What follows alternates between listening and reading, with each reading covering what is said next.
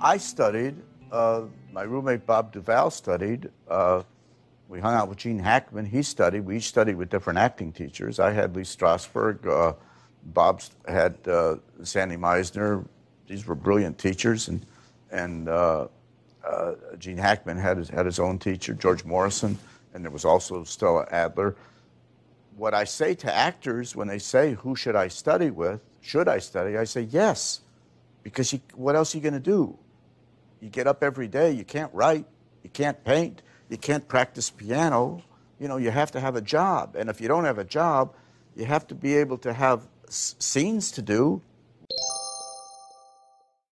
But we had poetry readings every week at one of our apartments, and we'd memorize poems, or we'd read them. We would do anything we could to act.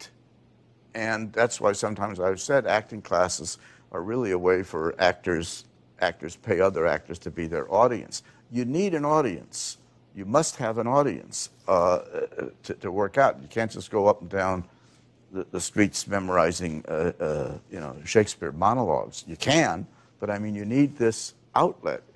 It's a performance art. And what I have said to actors, first, I think you should audit classes in the town you live in. You can find out who the acting teachers are. That's not hard. And even if you have to go to some little theaters there and say, who do you study with? Or if you see a performance, go backstage. Can you tell? I mean, just do it. And audit those classes, meaning sit in and watch the vibe, then, you know, ask to meet the acting teacher and talk to him. And they say, so who should I choose? Choose the one who thinks you've got something. That's number one. It's hard enough to be an actor and to wonder from day to day whether it's worth it. Am I talented? Am I not talented? You know, you're a fraud 90% of the time to yourself. That's just the state of being any kind of artist, because there's nothing definitive. خب یه بخشایی از مستر کلاس داستین هافمن رو گذاشتم. خیلی هم اتفاقی بهش برخوردم و دیدم چقدر مرتبطه با در واقع فضا و حرفایی که تو این چند تا فایل گذشته راجبش صحبت کردم. مهمترینش اینه که تأکیدش روی تمرین کردنه و در ادامه کاملش میکنه و میگه که حتما این رو باید به یک نتیجهی برسونی که مخاطب داشته باشی، بتونی نتیجه کارتو بسنجی. من جلوتر راجع به یعنی یک مقایسه کردم بین مثلا کلاس بازیگری و کلاسی که تو توش میری مثلا تعمیر موبایل رو یاد بگیری. موقع که تعمیر موبایل رو یاد میگیری، خروجی میشه در واقع درست شدن موبایل و یه چیز واضح دیداریه، تو میتونی ببینی. منتها تو بازیگری خروجی مثل اون نیست. خروجی رو شاید در مواجهه با مخاطب تو میتونی بفهمی که چندی نتیجه چطور بوده. و البته اینا همه برداشتای منه، ممکنه منم اشتباه بکنم، منم در مسیر کشف و شهود هستم و در مسیر یادگیری. و دوست داشتم که، یعنی خیلی جالبه این پیش اومد که خورد من مثلا تیکه گفته های آدم های مختلف رو بگنجونم تو دل این پادکست و میتونه خیلی جالب باشه. در ادامه هم اشاره میکنه به این که مثلا اگر یه عده سوال میکنن ازش که، یعنی اینو برای کسایی میگم که احیانا شاید متوجه نشده باشن، میگه سوال میپرسن که ما حتما باید کلاس بریم، میگه معلومه که باید کلاس برین، اگه نرین میخواین چیکار کنین؟ خیلی واضحه که باید این کارو بکنین. مثلا صبح که خواب بیدار میشی، خب کاری برای انجام دادن نداری، معلومه که باید یه کاری رو داشته باشی که انجام بدی. تاکیدش روی عمل کردن هم خیلی جالبه که میگه. و یه نکته دیگه بامزه‌ای که بر خود من داره اینه که همیشه به این، یعنی از یه جایی به بعد توجه هم جلب شد به کلمه اکتر که در واقع ترجمه کلمه میشه عملگر، یعنی کسی که اکت میکنه میشه اکتر، کسی که عمل انجام میده. خب این یه نکته خیلی مهمیه که در واقع تاکید زیادی هم روش میشه که در واقع یک بازیگر تو یک صحنه وقتی میخواد یک اسمش اینه، به خاطر اینکه باید کنش انجام بده، با کنش خودش رو به ما معرفی بکنه. به خاطر همینه که دلیلش همینه که ما تو زندگی با کنش یعنی نقطه نهایی افکار ما، یعنی ما یک فکری تو ذهنمونه، یک احساسی رو در ما ایجاد میکنه و ما دست به عمل میزنیم. اون نقطه نهاییه که نشون میده که ما واقعا مثلا چه کسی هستیم، آیا تغییر کردیم یا نه. مثلا اگر من آدم نامرتبیم، همیشه خونم شلوغه و تصمیم میگیرم بهتر بشم، رو افکارم کار میکنم، میفهمم که مثلا منظم بودن چه فوایدی داره و اینها، یه ذره شروع میکنم دوباره عملم تبدیل به نظم میشه، یعنی نظم رو انجام میدم، از یه جایی باید دوباره من برمیگردم خونه اولم، دوباره بعد از یه مدتی میبینم که نه، دوباره همچنان من نامنظمم. حالا این برمیگرده به این که من اون باورهای درونیم که در واقع باور میشه مجموعه فکر، باورم هنوز تغییر نکرده که احساسم تغییر کنه که دست به عمل جدید تری بزنم، متقاعد نشدم هنوز. حالا ولی این جالبه برام که اکتر میشه عملگر و خود یک بازیگر، در واقع یک عملگر در زندگیش، اون شخص، اون آدم که عاشق بازیگریه باید دست به عمل بزنه، دست به تمرین بزنه. این هم باز یه نکته جالبیه که تو صحبت‌های داستین هافمن بود و تأکیدش رو این موضوع خیلی برای من جالب بود که میگه به اندازه کافی این شغل ما سخت هست، از این اون حرف میشنویم که داری چی کار میکنی، فایده داره نداره، این همه خودتو کشتی آخرش چی شد و اینها. فشار زیاد داره، مثلا فشاری روانی از اطرافیان یا حتی خودمون که دائم به خودمون میگیم که آیا من استعداد دارم ندارم، تکلیفم چیه.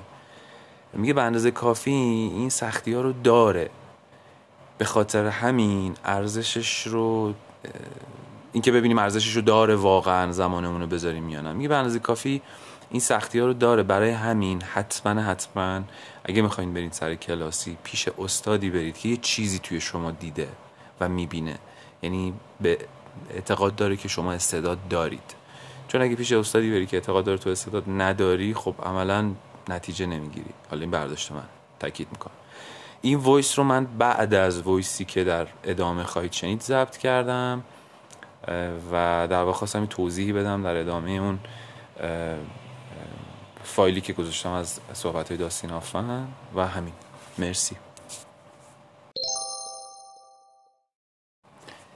یه نکته رو که خیلی جالبه و فراموش کردم بگم اینه که میگه ما نیاز داریم جاب داشته باشیم، کار داشته باشیم، سر پروژه باشیم، شغلمون اینه.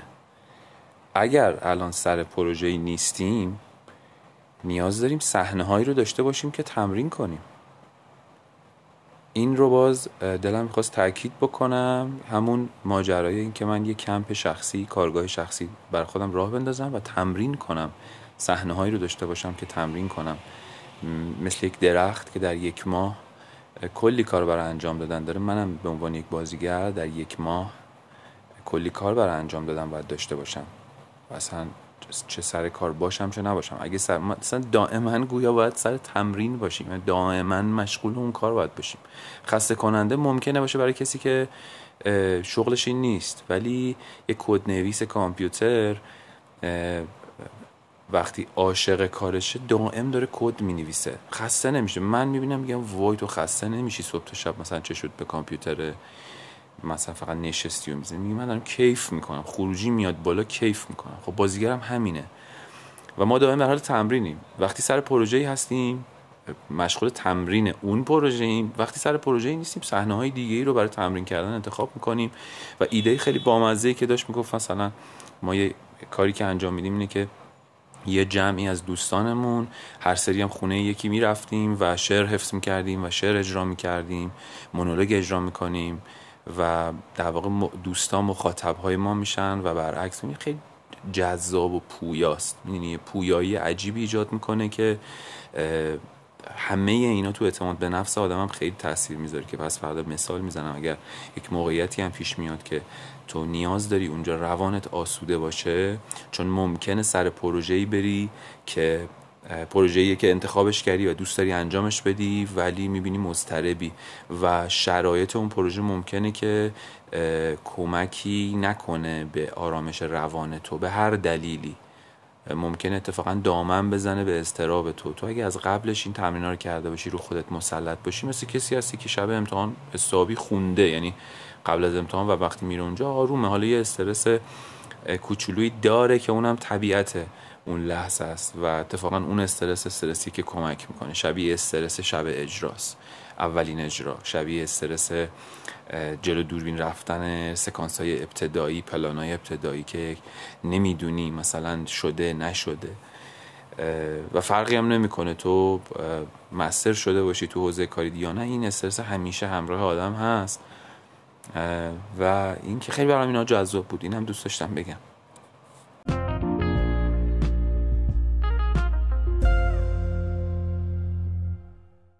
یه نکته ای رو میخواستم راجبش صحبت کنم و اون اینه که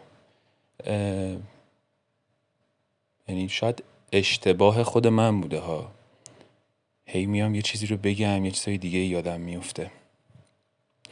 اون اوایل به هر حال درسی بوده که من الان باید میگرفتم. اون اوایل ما با یه اشتیاقی رفتیم سر کلاسا و من یادمه من قبل از این که وارد کلاسای آقای سمندریان بشم توی دانشگاه به شکل کاملا غریزی اصطلاحاً تئاتر میکردیم. یعنی چی؟ این تئاتر انجام میدادیم. یعنی من حتی تفکیک بازیگری و کارگردانی و نویسندگی و طراحی صحنه و صدا و نور و اینا اصلا نداشتم تو ذهنم.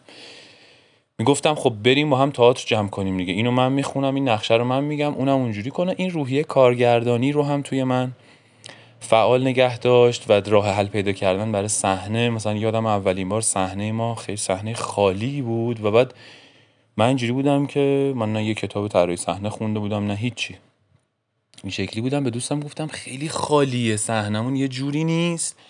گفت چیکار کنیم؟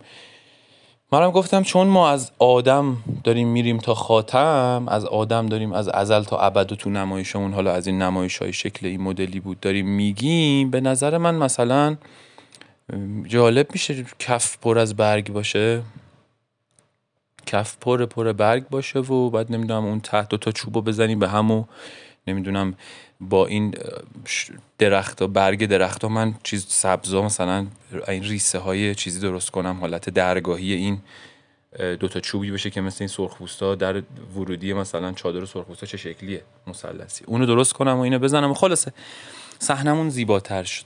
میخوام میگم اینجوری و اینا. خلاصه اومدیم سر کلاس، من سر کلاسا که بودم کاملا و بعد اکثر کارهایی هم که میکردیم کارهای کمدی بود و خنده مخاطب و من شنیده بودم و گوشم بهش آشنا بود و اینو من گذاشتم پر شالم، گذاشتم تو جیبم و گفتم حالا من میخوام ببینم تئاتر جدی چیه، که ببینم آقای سمندریان چی میگه. یه دونه کتابم تو انقلاب پیدا کرده بودم، کتاب تکنیک بازیگری استلا ادلر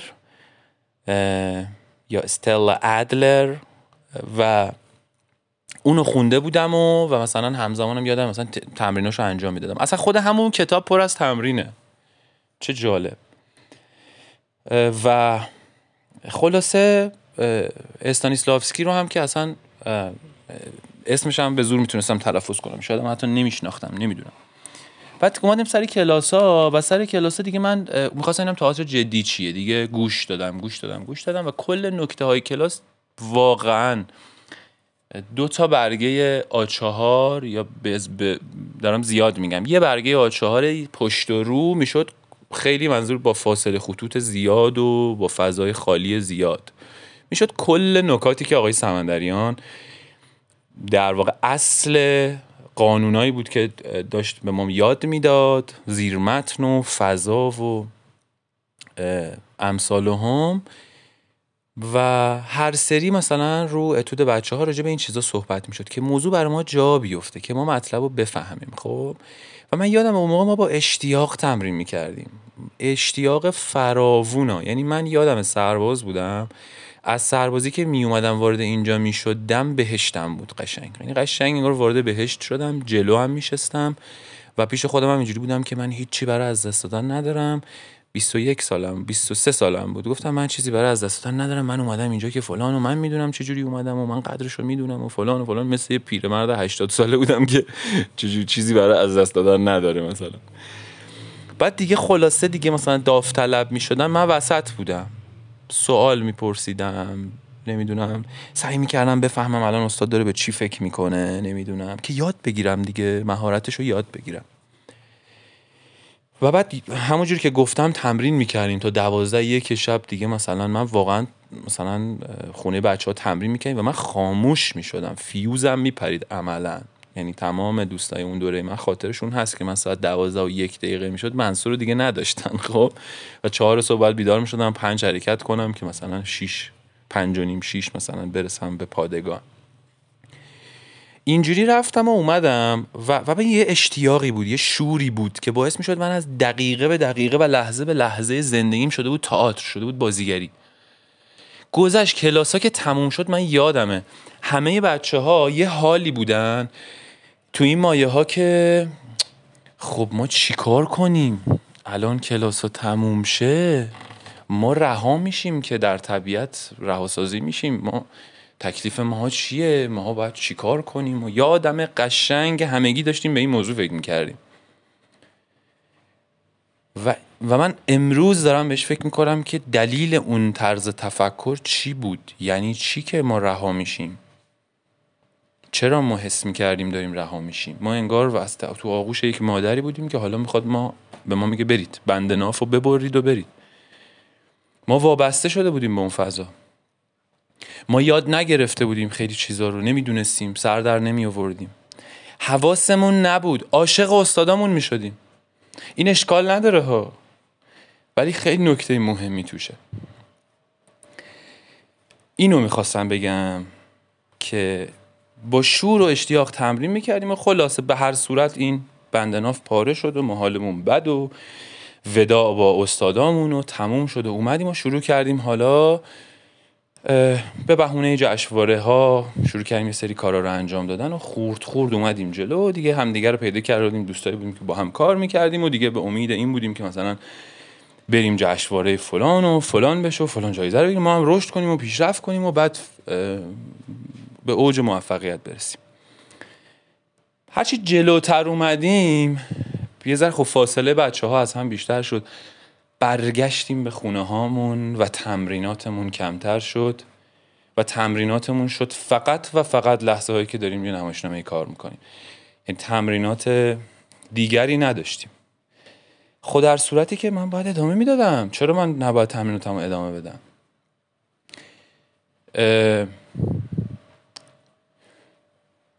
به خاطر همین تو وایس قبلی گفتم همین الان کلی امکانات هست، امکانات رایگان، نمیخواد 1 ریال هزینه کنی.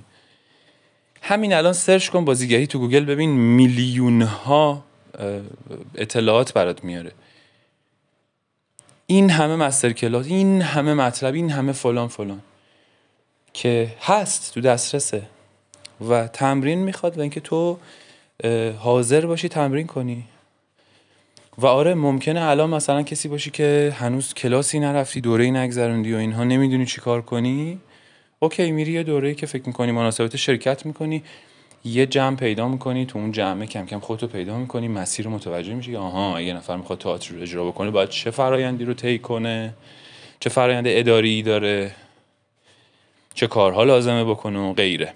خلاصه ما اینا رو خیلی تکوینی و تو تجربه یاد گرفتیم. میخواستم چی بگم؟ میخواستم اینو بگم که امروزه ما مثلا خیلی دیگه داریم میبینیم که دوره‌های بازیگری برگزار میشه با این شعار که اجرای صحنه‌ای پایان دوره. یعنی بچه‌هایی که تو دورن خیالشون راحته که قراره برن رو صحنه دیگه، نیاز نیست کاری بکنن، اصلا اتوماتیک اینا وعده دادن تضمینی ما شما رو میبریم رو صحنه. یعنی شما در واقع چیزی رو، مبلغی رو میپردازی، میری دوره، یاد میگیری و آخرش هم خودشون میبرن تو صحنه، اجرا میری و بعد دیگه تموم میشه. و من داشتم به این فکر میکردم اصلا چرا چنین وعده‌ای وجود داره؟ چرا باید چنین وعده‌ای وجود داشته باشه اصلا؟ چرا من باید با چنین وعده‌ای برم سر یک کلاسی؟ و اگه چنین وعده‌ای رو ندادن نرم. چرا من باید با این نگاه برم سر یه کلاس که فلانی منو ببینه ببره تو فیلماش؟ با این نگاه برم سر یه کلاس که فلانی رو از نزدیک ببینم فقط. ببین بسته به آدما مختلفه ها. من اینجا مخاطبم و رویم به مسیریه که بازیگری درسته، کار درسته، حالا تو هر حوزه‌ای. ممکنه آدما با انگیزه‌های مختلف دست به تصمیم‌های مختلف بزنن. من اینجا شاید دارم تو ذهنم مخاطبم کسیه که احساس میکنم دنبال اصله و از نظر خودم چیزی که فکر میکنم درسته رو دارم باش به اشتراک میذارم، ولو ممکنه غلط باشه. به این فکر میکنم چرا من با چنین وعده ای اصلا برم سر یه کلاسی که بعدن مثلا من برن اجراء خوشبحالم، مثلا اجرا قراره برم بعدش. کلاسای بازیگری که گفتم ما عاشق استادامون میشدیم و حواسمون نبود و مثلا ناخودآگاه یا بت ما میشدن، مخصوصا اولین استادای بازیگری، مخصوصا تو حوزه بازیگری، نه تو هیچ حوزه دیگه. چرا این اتفاق میفته؟ به خاطر اینکه ماها ابزارمون خودمونیم. ابزارمون بدنمونه، ذهنمونه. اگه کلاس چیز بود، اگه کلاس مثلا کمونچه بود، میرفتیم استاد میگفت اینو بزن. تو مشغول کار با کی میشدی؟ با چی میشدی؟ با کمونچت. استاده به تو میگفت که اونجا رو بنواز. ولی سر کلاس بازیگری تو کیو نگاه میکنی؟ استاد رو نگاه میکنی. یه جمله یه روز اومد تو ذهنم، کیست مولا؟ البته تو ذهن من نه، این یه شعره، من بر اساس این یه چیز دیگه اومد تو ذهنم نوشتم، اگه یادم بیاد میگم. کیست مولا؟ آنکه آزادت کند. معلم کسیه که تو رو به خودت مشغول کنه، نه خودش. شاگرد کسیه که به خودش مشغول بشه، با سرمشقایی که از معلم میگیره، نه به معلم. خب اینا درسایی بود که من گرفتم ها. اینا نکتایی بود که من فهمیدم، بوت ساختم بزن بشکن. چسبیدم یه دوره‌ای به کسانی، چسبیدم به هوای این که در ناخودآگاه هم این منو ببره سر یه پروژه‌ای، این منو ببره سر اجرای فلان، به واسطه این با فلانی و فلانی رو از نزدیک ببینم. نشد که منصوری که تا دیروز داشتی تمرین بیان می‌کردی، کلاس تموم نشده سر کوچه تو پارک با چند نفر دیگه داشتی ادامه میدادی، با اون انگیزه اونجا داشتی کار درست رو میکردی، داشتی بازیگری میکردی، داشتی تمرینات بازیگری میکردی، رو ابزار بازیگری داشتی کار میکردی، داشتی سیر تکاملت رو سریع طی میکردی. ولی وقتی میچسبی به یه نفر و صرفا همراهشی کارای مثلا چیز میکنی، صرفا چسبیدی بهش، تو داری تمرین بازیگری نمیکنی. شبیه هم وایسی که اول گذاشتم خلاصه 5 دقیقه که آقا تو داری چی کار میکنی؟ تو میری توی محیطی خودتو قرار میدی که به یه هوای بودن تو اونجا یه نقشی هم بهت بدن، اصلا بهت بر نمیخوره واقعا. چه اینجوری میخوای نقش داشته باشی؟ یعنی انقدر خودتو بی نقش میبینی در این عالم که فکر میکنی این شکلی باید نقشی به تو داده بشه که مثلا کنار کسی باشی، تاییدش کنی، از تو خوشش بیاد که به تو نقشی بده. میخوام 100 سال یا نده. خلاصه این سوء تفاهم و این درسه برای من از اینجا اومد که من منصور فهمیدم که دلیل این که من مجذوب استادام می شدم به خاطر این بوده که ما بازیگریم و فرق داره کلاس بازیگری با کلاس مثلا تعمیر گوشی آیفون. یه مقایسه جالب بکنیم، ولی من فهمیدم باید همون شکلی باهاش برخورد بشه. الان اگه ما بریم، من فرض میگیریم که عاشق پیچگوشتی و مدارات الکتریکی و از کودکی، از نوزادی مثلا جای پوشک مدار الکتریکی به من میبستن، یه خیلی دوست دارم. ضمن این که حتما دیگه سرچای من توی گوگل و یوتیوب و فلانه احتمالا راجع به این چیزا باید باشه دیگه. پولی هم در کار نیست، ولی من چون عاشقشم میرم تشو در میارم دیگه. خب من تایپ دهنگشتی رو همینجوری یاد گرفتم، دوست داشتم، انقدر عاشقش بودم رفتم. الان اصلا مهارتش تومه، نمیتونم من مهارت رو از خودم بیرون ببرم، تومه. خب من میرم سر یه کلاسی. سر چه کلاسی؟ میرم سر یه کلاسی و قراره اونجا تعمیر گوشی آیفون رو یاد بگیرم. توی اون کلاس که من میرم، چه آدمی باشم که اعتماد به نفس داشته باشم، چه آدمی باشم که اعتماد به نفس نداشته باشم. یعنی چیزهایی که به انسانی که منم مربوط میشه یک طرفه، تخصصی که دارم یادش میگیرم یه طرف دیگه است. اما توی بازیگری اینجوری نیست. توی بازیگری انسانی که اونجا نشسته با اعتماد به نفس ها کم و زیاد همون کسیه که بازیگری رو داره یاد میگیره، از طریق همون انسان باید یاد بگیره، یعنی خود اون آدم است، یعنی همون تن باید بازیگری رو یاد بگیره، ابزارش خودشه. این سوء تفاهم ایجاد میکنه که من مجذوب استاده میشم، مشغول استاده میشم و فراموش میکنم که من اومدم اینجا ازش سرمشق بگیرم و بروم، نه که به او بچسبم. نشانه را بدهد و من بروم. یه کسیه استاد، معلم، پیامبر که سر راه ایستاده و اشاره داره میکنه به یک مسیری. من میبینم میام وای چقدر این خوشگل وایساده، چقدر قشنگ وایساده، چه صدای خوبی داره، چقدر باحال، وای چه شعرهای خوبی میخونه، چقدر فلان چقدر فلان چقدر فلان. اوکی، 2 روز 3 روز 4 روز دریافت کن ازش، از معاشرت باش لذت ببر و رها کن و بری. اون داره بهت میگه از اون راه برو. خدا پدر مادر همه اساتید رو بیامرزه، از جمله استاد سمندریان رو که یک جمله بامزه گفت ایشون که من زمانی استادم که شاگردام از من رد شن، یعنی دستشون رو بگیرم بندازمشون بالا، اگه از من عبور کردن، اگر جلو رفتن، من استادم، وگرنه من استاد نبودم.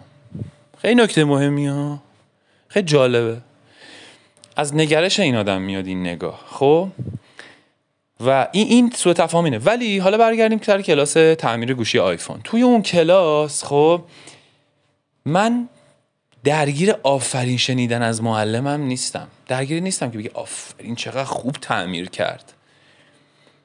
من اونجام که فن تعمیر گوشی رو یاد بگیرم، ابزارهاشو بشناسم، چه چیزایی لازم داره، چیه چی نیست، اونجا هستم که اونو یاد بگیرم.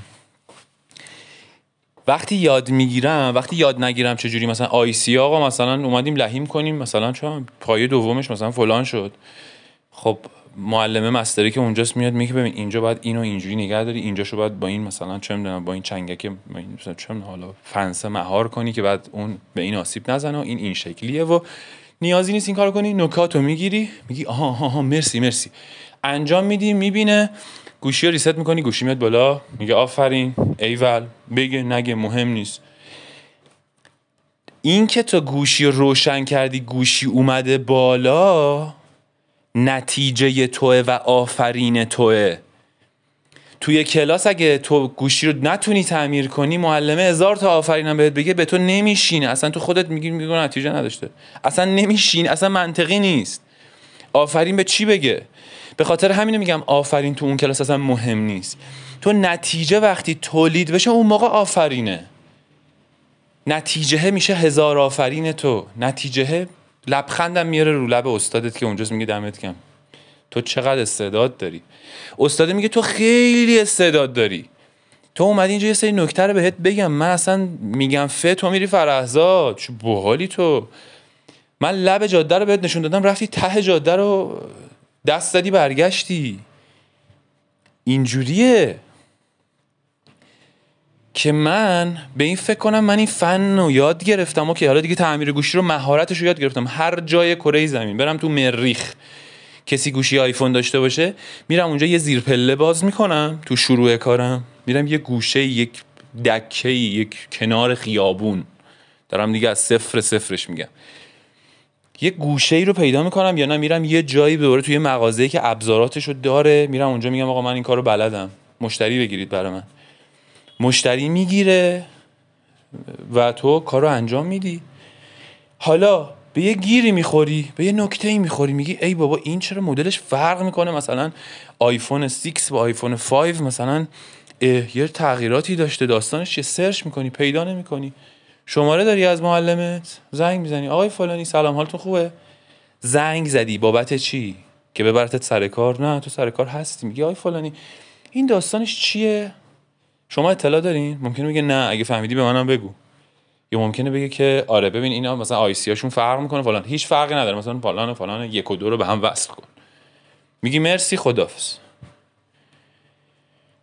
یا ممکنه بگه اگه میخوای راجع به آیفون 6 یه دوره جدید گذاشتم ثبت نام کن، میری بهاشو میپردازی، میری ثبت آیفون 6 هم میری فول میشی، بعد میگی نمیشه که آیفون با آیفون برم ببینم خودم برم یاد بگیرم، این پس چجوری داره یاد میگیره، من برم همونجوری یاد بگیرم، میری خودت تتو همه چی رو در میاری، میگم تهش مهارتو کسب میکنی و میری بیزنس خودت رو راه میندازی. ولی تو تئاتر بازیگری این سوء تفاهم نمیذاره ما کار کنیم، این سوء تفاهم میاد و باعث میشه که ما یهو عاشق استادمون بشیم دیگه، و اصلا فراموش کنیم چرا اینجاییم، یهو میشیم مخاطبش، دیگه شاگرد نیستیم مخاطبیم. ما نباید مخاطب باشیم، ما باید شاگرد باشیم. آره یه جاهایی ممکنه مخاطب باشیم، معاشرت کنیم اوکی، ولی ما نباید مجذوب بشیم. ما فاتحه‌مو خونده است، مخصوصا اگه اون استادی که سر کلاس هست هم پتانسیل اینو داشته باشه که تو بچسبی بهش، خودش هم دوست داشته باشه. دیگه این کنده شدن واویلاست، میگه میشه به این راحتی کنده شد. اینه که تو برو کار نیکو کن، برای کار نیکو کردن برو پرکاری کن، هی کار کن کار کن کار کن کار کن، چیو کاری که دوستش داری، عاشقشی، تشو در بیار، تتوشو در بیار. اونور دنیا دارن چیکار میکنن، اینجا چیکار میکنن، فلان فلان فلان، میری میری میری میری میری میری میری میری میری نقطه‌ای متمرکز میشی و بعد یهو میگیم به به، جای خودتو پیدا میکنی دیگه، میان دنبالت. این نکته خیلی نکته مهمیه. و بعد مثلا منی که رفتم مثلا فکر مثلا دوره بگن که آقا مثلا کلاس های آموزش تعمیر گوشی آیفون مثلا 13 پرو مکس با اجرای پایان دوره، مثلا با اجرای پایان دورهش منظورشون اینه که گوشی میاریم تعمیر کنید. خب مرسی دمتون گرم، حالا فعلا بذار بریم ببینیم یاد میگیریم یا نه بعد دیگه حالا. و نکته بعدی، من اگر تعمیر گوشی آیفون رو بلد نباشم اداشو نمیتونم در بیارم، طرف میگه آقا گوشیم بالا نمیاد و پول به من نمیده. ولی باز تو بازیگری به قول یکی از دوستامون نامرئیه، توی بازیگری خیلی نامرئیه. تو بازیگری بله وقتی می‌نویسه اجرای پایان دوره، اون کسی که مثلا خبره شده تو بازیگری و مثلا فنو یاد گرفته با اون کسی که هیچی یاد نگرفته، جفتشون توی استیج دارن کنار هم دیگه قرار میگیرن.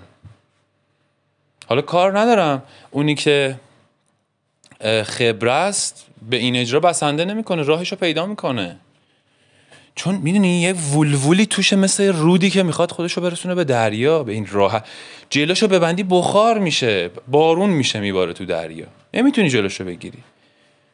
حالا اون یکی میخواد مثلا چه میدونم یه عکس یادگاری بگیره، خانوادهشو دعوت کرده که حالا یه تئاتری هم اجرا کرده.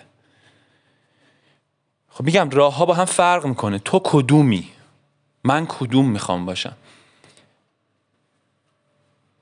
این نکته خیلی نکته مهمه که من بدونم چرا دارم میرم سر کلاس و اینو بدونم آقا سر کلاس بازیگری دارم میرم، اوکی عاشق اشغولانه هامو داشته باش، اوکی این که من خودم رو به عنوان مخاطب نسبت به اون آدم بتونم حلاجی کنم، بذارم کنار و برم ازش فقط فن رو یاد بگیرم، درگیر این نشم که شماره‌شو بگیرم، درگیر این نشم که شماره منو داشته باشه، درگیر این نشم که وای به من زنگ زد، وای من زنگ بزنم، وای چی شد، وای چی نشد، وای منو ببره سر کارش، وای داره کار شروع میکنه، وای اینجوری شد، وای اونجوری شد.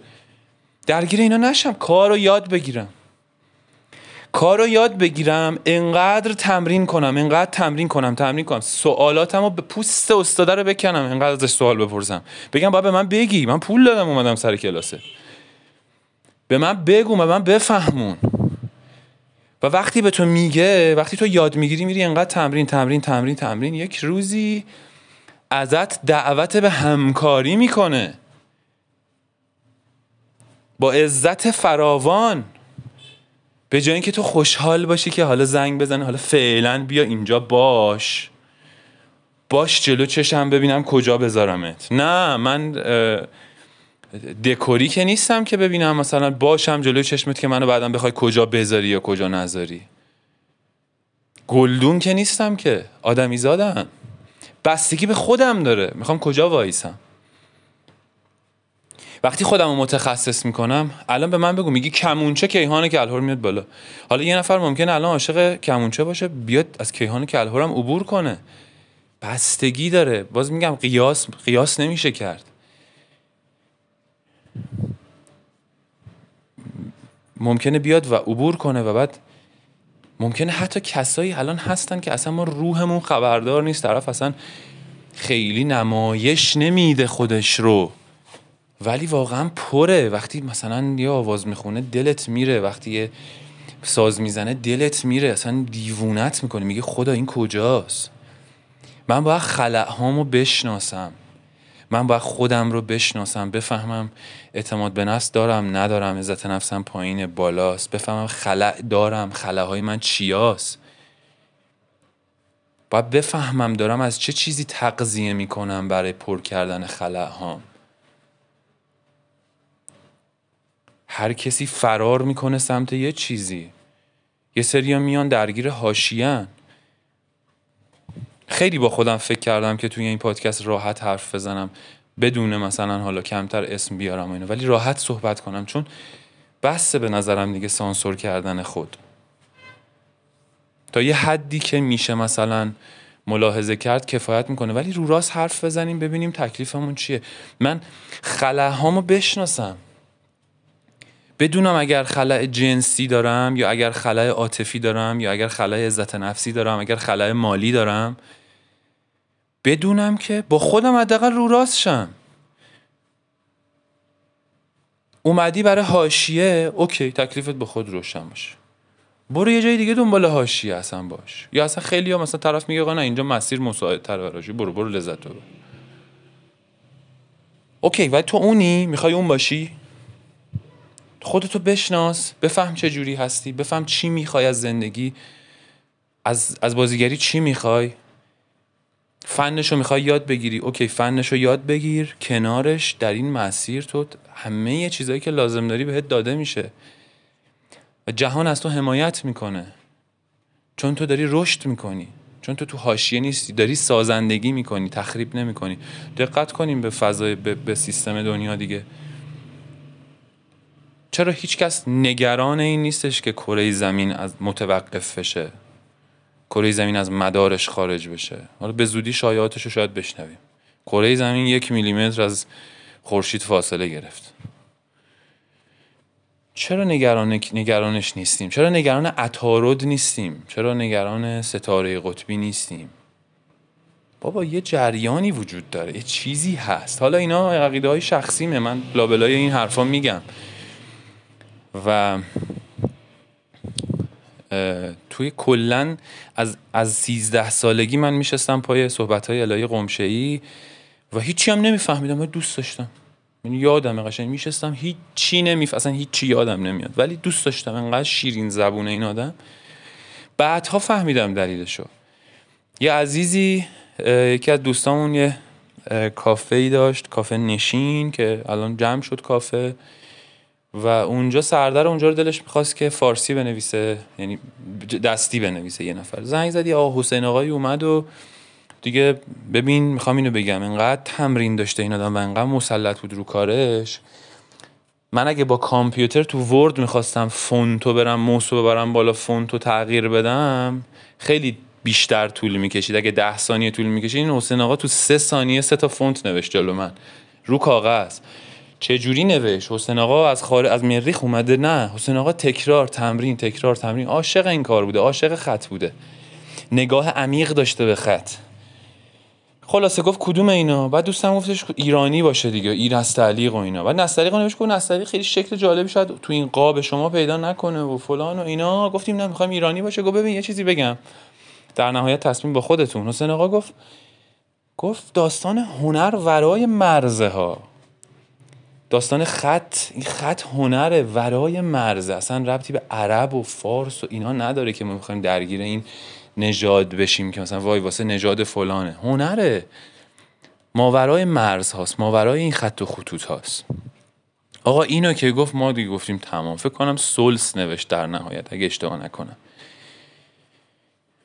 و دیگه اونجا تصمیم گرفتیم چیزی که حس خوبی بهمون میده و تناسب بهتری داره رو مثلا انتخاب کنیم.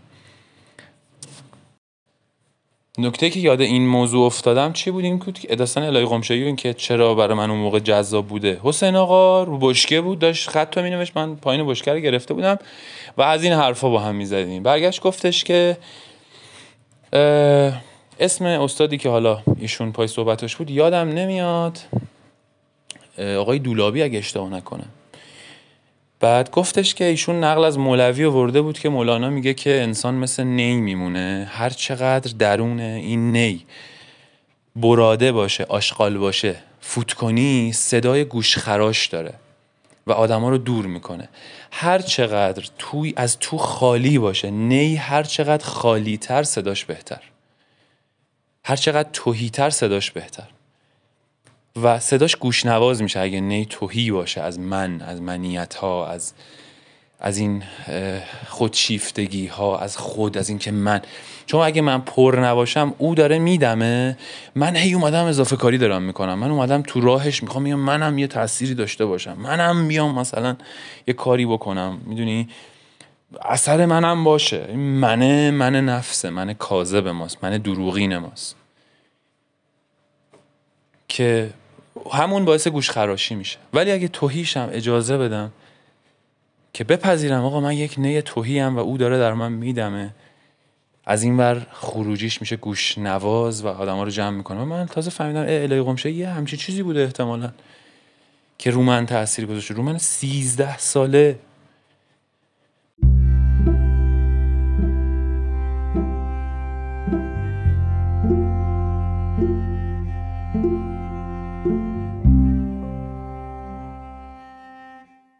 کار معلم برخلاف اون چی که تصور میکنن، از یه نفر بپرسن کار معلم چی؟ من کار معلم تدریسه، حالا تدریس خوب با دقت با نمیدونم فلان.